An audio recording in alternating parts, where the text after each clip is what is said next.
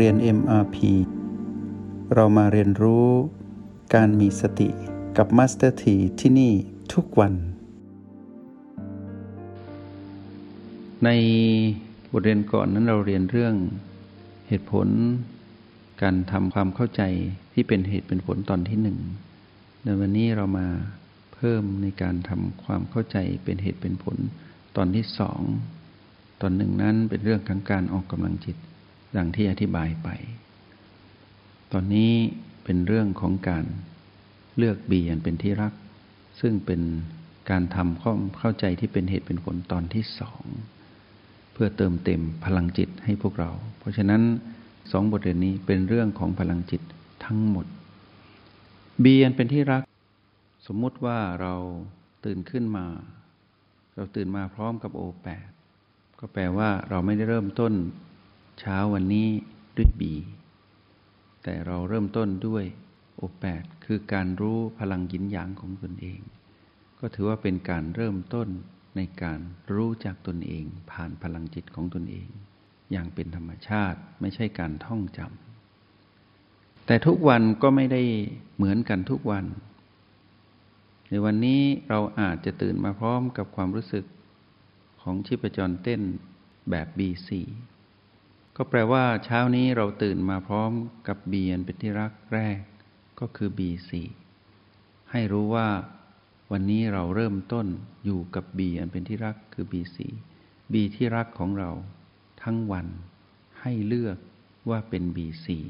เพราะเด่นชัดแต่เช้า ตั้งแต่ตอนตื่นนอน ก็แปลว่า วันนี้พลังจิตของเรา เห็นว่าสมควรที่จะ สะสมไปพร้อมๆกับ B4 อันเป็น B ที่รักของเรา ซึ่งเป็นมิตรกับเราแต่เช้าเลย แล้วเราก็ไปเป็นมิตรกับ B4 แต่เช้าตั้งแต่แรกตื่นนอน เราก็นำ B4 นั้นมาบวกกับ O8 ก็แปลว่าเรานั้นจะอยู่กับสิ่งนี้นอกเหนือจากการออกกำลังจิต เป็นการเติมเต็มการออกกำลังจิต ลว่าพลังจิตของเรานั้นจะอยู่กับโอแปดที่รู้ยินอย่าง แล้วเราได้มาอาศัย B4 เป็นการเติมเต็ม พลังจิตของตนเอง ทีนี้เมื่อเจาะลึกเข้าไปใน B4 จากเดิมทีเรารู้ว่ากายนั้นคือลมหายใจ แบบ B4 นี้เป็นตัวชี้วัดการอยู่กับปัจจุบันเหมือนกัน ซึ่งมีความละเอียดกว่า B321 แต่ก็ยังไม่เท่ากับ B ที่เหลือ คือ B5 B6 B7 หรือประตู แต่ก็ดีที่สุดของเรา เพราะเป็น B ที่รักสำหรับเราในวันนี้ เมื่อเราอยู่ในห้องแรบหรือห้องเรียน MRP นั่งคู่บัลลัง หลังจากที่เราออกกำลังจิตแล้ว เราก็มาอยู่กับ B ที่รัก แล้วลงไปในรายละเอียด รายละเอียดของ B4 ที่ยกตัวอย่างนี้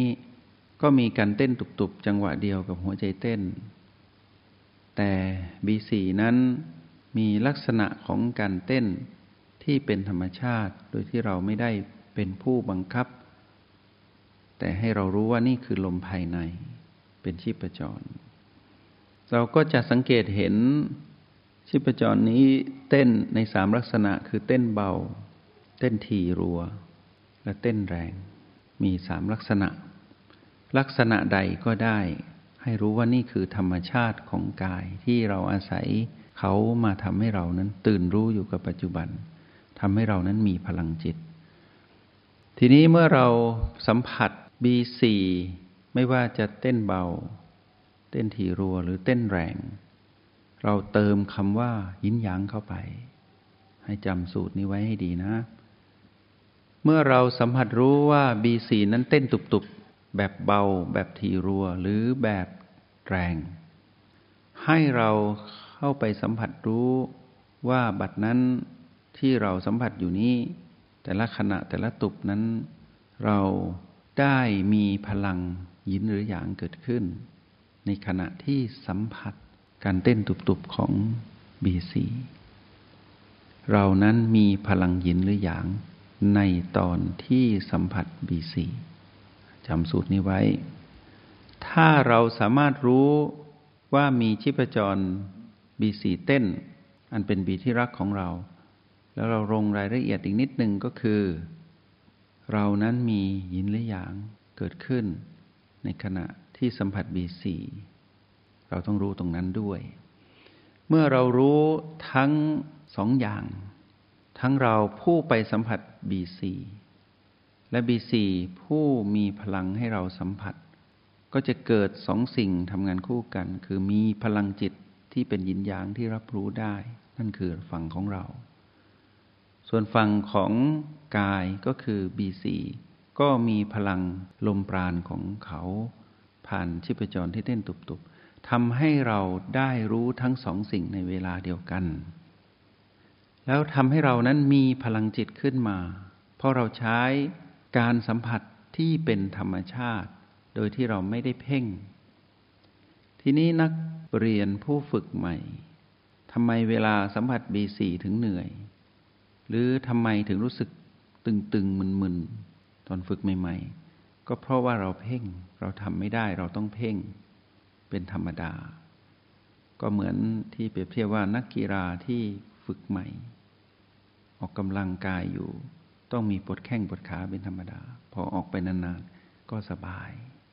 เหมือนกัน ตอนที่เราฝึกเพื่อไปสัมผัสรู้เรื่องชีพจรหรือลมภายในแบบบีสี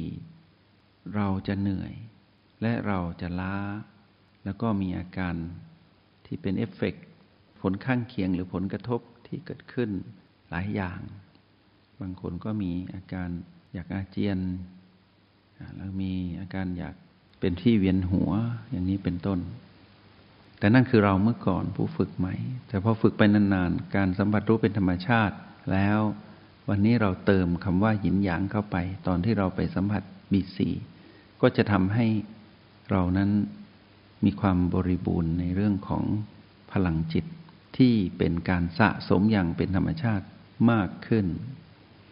เพราะฉะนั้นในหนึ่งวันทุกวัน ตั้งแต่ตื่นนอนตอนเช้าก่อนที่เราจะลุกจากที่นอนเพื่อทำกิจวัตรประจำวัน สิ่งแรกที่เราต้องรู้ให้ได้คือ เราสัมผัสรู้จุดปัจจุบันหนึ่งในเก้าใด จุดปัจจุบันหนึ่งในเก้าใดปรากฏขึ้นกับเราที่เป็นธรรมชาติ นั่นหมายความว่าเราต้องไม่ตื่นมาพร้อมกับพีพีเพราะถ้าเราตื่นมาพร้อมกับพีพีแปลว่าเราตื่นมาพร้อมกับมารนั่นคืออันตราย สัญญาณอันตรายเกิดขึ้นในวันนั้น แต่ถ้าเราตื่นมาพร้อมกับจุดปัจจุบันหนึ่งในเก้าไม่ว่าจะเป็นโอแปดหรือปี ให้เรารู้ว่าเราตื่นมาพร้อมกับพลังแห่งสติ เป็นนิมิตหมายดี ถ้าสมมุติว่าเราตื่นมาพร้อมกับโอแปดให้เรานิ่งดูสักนิดหนึ่ง แล้วดูซิว่าบีใดเด่นชัดนอกเหนือจากโอแปดบีที่เด่นชัดแรกนั้นจะกลายเป็นบีที่รักของเราในวันนั้นทันที แล้วลองสังเกตดีๆ เราก็จะอยู่กับเบียนเป็นรักสลับกับโอแปดแบบนั้นเป็นสูตรสำเร็จตลอดทั้งวัน ก่อนที่เราจะพลิกไปสู่การเรียนรู้ในสูตรอื่น หรือเรียนรู้บีอื่น เพื่อปรับให้เหมาะสมกับการแก้โจทย์คือพีพีหรือถ้าเราตื่นมาพร้อมกับบีนั้นเลย ก็ให้รู้ว่า เราต้องอยู่กับบีนั้นสักพักหนึ่ง แล้วค่อยกลับฐานมาอยู่ที่โอแปดให้จดจำไว้นะ ไม่ว่าเราจะตื่นมาพร้อมกับจุดแรกคือโอแปดก็ให้เราสังเกตก่อนลุกจากที่นอน ว่านอกเหนือจากโอแปดบีใดเด่น ให้เลือกบีนั้น ถือว่าบีนั้นเป็นบีอันเป็นที่รัก หรือถ้าเราตื่นมาพร้อมกับบีใดบีหนึ่งให้รู้ว่าเราตื่นมาพร้อมกับบีอันเป็นที่รัก แต่เราอย่าลืมกลับฐานมาที่โอแปดทีนี้ก็เข้าสู่กระบวนการสัมผัสบีนั้นๆ แล้วสังเกตยินหยางของตนเองในยามที่สัมผัสบีนั้นด้วย ก็เป็นการทำตรงนี้ให้เกิดการสะสมพลังจิตแบบที่เติบโตเป็นธรรมชาติ ในเทคนิคนี้อยากให้พวกเราทำควบคู่กับการออกกำลังจิต เราจะเข้าใจเหตุและผลที่ถูกต้อง ตรงนี้เป็นการสะสมคำว่า ความเข้าใจที่เป็นเหตุเป็นผล หรือที่เราเรียกในภาษาบาลีว่า สัมมาทิฏฐิ เหตุและผลนี้จะเป็นเหตุและผลของการเป็นผู้รู้ในสิ่งที่ดู ในฝั่งของเหตุผลของตัณหาคือทุกข์และเหตุแห่งทุกข์ เราจะเข้าใจตรงนั้น และเราจะเข้าใจด้วยพลังจิตของเราเองในฝั่งของเรา ว่าเราจะเข้าใจในเหตุและผลของฝั่งของความรู้แจ้ง ก็คือเรื่องของนิพพาน แต่คราวนี้ในเรื่องของนิพพานนั้น อาศัยการนึกการคิดไม่ได้ ต้องอาศัยการลงมือปฏิบัติที่เป็นปัจจุบันทันที การที่จะเข้าถึงจุดปัจจุบันทันทีในระดับขณะจิต นั้นต้องอาศัยพลังจิตเท่านั้น แต่ต้องเป็นพลังจิตของ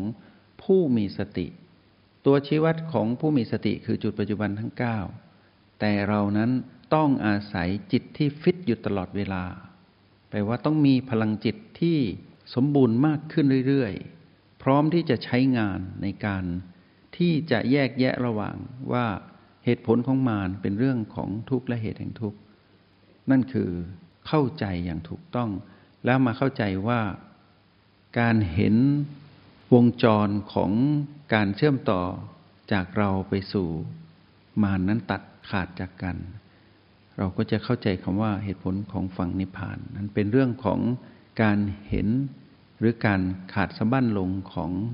คลื่นกระแสมารแล้วเห็นตัณหานันดับ ที่ฝั่งของเรา หลังจากที่เห็นการเกิดดับของตัณหาที่ฝั่งของผีผี เราก็มาเห็นวงจรที่ถูกตัดขาดลงไป และรวดเร็วมากขึ้น ก็จะอยู่ในฝั่งของผู้ดูที่ไม่ไปร่วมอีกต่อไป ก็แปลว่าคลื่นกระแสมานั้นถูกตัดขาดออกจากกัน นับแต่เรานั้นเป็นผู้ดู เพราะฉะนั้นการที่จะมาอยู่จุดนี้ได้ สิ่งที่จะต้องเกิดขึ้นก็คือ ต้องมีความเข้าใจที่ถูกต้องนี้ ให้ชัดเจนเป็นสัมมาทิฏฐิก่อน แยกแยะให้ออกสองเหตุและผลก็คือ เป็นคู่กันทุกข์และเหตุแห่งทุกข์แล้วก็มาเรื่องของความเห็นความดับแห่งทุกข์และวิธีดำเนินไป เพราะฉะนั้นสิ่งแรกที่เราต้องรู้ให้ได้ ในฝั่งของเราคือ การทำความเข้าใจที่เป็นเหตุเป็นผลที่ถูกต้อง ก็คือเรื่องของสัมมาทิฏฐินั่นเอง ทีนี้ในโอกาสข้างหน้า ถ้าพูดถึงสัมมาทิฏฐิ ให้พวกเรานึกถึงคำว่า ความเข้าใจที่เป็นเหตุเป็นผล หรือความเข้าใจที่ถูกต้องเป็นเหตุเป็นผล ทั้งในฝั่งของผีผีและฝั่งของผู้ดูคือเรา เพราะฉะนั้นถ้าพูดถึงสัมมาทิฏฐิให้นึกถึงความเข้าใจที่ถูกต้องเป็นเหตุเป็นผลแบบนี้ เท่านั้น จึงจะเรียกสัมมาทิฏฐิ ในวันนี้นั้นได้เติมเต็มเทคนิคให้พวกเราเป็นพื้นฐานของการสร้างพลังจิตนี้ก่อน เพื่อให้เข้าใจเหตุผลทั้งสองฝั่ง คือฝั่งของผู้ดูคือเรา มันเป็นเรื่องของนิพพาน กับฝั่งของมารคือผีผีซึ่งเป็นเรื่องของวัฏฏะสงสาร ถ้าเราเข้าใจตรงนี้เป็นพื้นฐานแปลว่าเราเริ่มมีพลังจิตมากขึ้น โดยที่ไม่ต้องคิดนึกคาดเดาเทียบเคียง หรือพลิกตำรา ซึ่งไม่มีวันทันมานหรอก เพราะฉะนั้นในการทำความเข้าใจที่ถูกต้องเป็นเหตุเป็นผลตอนที่สองนี้ ได้เติมคำว่าบีที่รักให้พวกเรา ในแบบฉบับของนักปฏิบัติมืออาชีพ เพื่อเติมเต็มการเป็นผู้มีพลังจิต ไปพร้อมกับการออกกำลังจิตที่ฟิตอยู่ตลอดเวลา ในคราวหน้าเราจะพูดถึงคำว่าความเข้าใจที่ถูกต้องเป็นเหตุเป็นผล โดยใช้คำว่าสัมมาทิฏฐิแทน ให้เข้าใจแบบนี้คราวหน้าจะมาเล่าเรื่องสัมมาทิฏฐิในแบบที่เป็นการลงในรายละเอียด แต่ปูพื้นฐานให้พวกเราด้วยพลังจิตก่อน ถ้าพวกเราไม่มีพลังจิต เราจะเข้าใจผิดในเรื่องของสมาธิิ แล้วในที่สุดก็จะกลายเป็นมิจฉาทิฐิขึ้นมา ซึ่งเป็นอันตราย ก็หวังว่านักเรียนทุกคนที่เรียนในห้องเรียนอิมพีนี้ จะมีกำลังจิตหรือมีพลังจิตที่ฟิตอยู่ตลอดเวลา ขอแค่ทำสองสิ่งในหนึ่งวัน เติมเต็มการฝึกฝนในรูปแบบที่เราเรียนรู้ ในแต่ละระดับทั้งระดับหนึ่งคือระดับทดลองระดับสองระดับจำเป็น ระดับสามระดับมาตรฐาน และระดับสี่ระดับปรมาจารย์ในโปรแกรม MRP ไม่ว่าเราจะเรียนรู้ตามขั้นตอนในระดับใดก็ตามในสี่ระดับนี้ ขอให้เรามีคำว่าพลังจิตเท่านั้น และพลังจิตตอนนี้เติมเต็มให้พวกเราในสองเทคนิคคือออกกำลังจิตและการเติมเต็มคำว่าบีที่รักให้พวกเรา แล้วต้องรวมกัน แล้วไปฝึกฝนในโปรแกรมแต่ละระดับให้เข้าใจ หลังจากนั้น เราจะมาเรียนรู้ในคำว่า สัมมาทิฏฐิ ในแบบที่ไม่ต้องท่องไม่ต้องจำแต่เป็นการวัดผลในการลงมือ ณปัจจุบันขณะนั้น ก็จะนำมาเล่าในโอกาสถัดไปสำหรับวันนี้นั้น คิดว่าสมควรแก่เวลา แล้วก็เติมเต็มพวกเราไปแล้ว ปูพื้นฐานให้แล้วหวังว่าพวกเราจะประสบความสำเร็จ ในการออกกำลังจนจิตนั้นฟิต และใช้บีพี่รักมาเติมเต็มให้จิตนั้นฟิต มีพลังจิตอยู่ตลอดเวลาที่ต่อเนื่อง พร้อมที่จะใช้งานในการเผชิญหน้ากับมารและขอเป็นกำลังใจให้และขออนุโมทนาบุญ จงใช้ชีวิตอย่างมีสติทุกที่ทุกเวลา แล้วพบกันใหม่ ในห้องเรียน MRP กับมาสเตอร์ที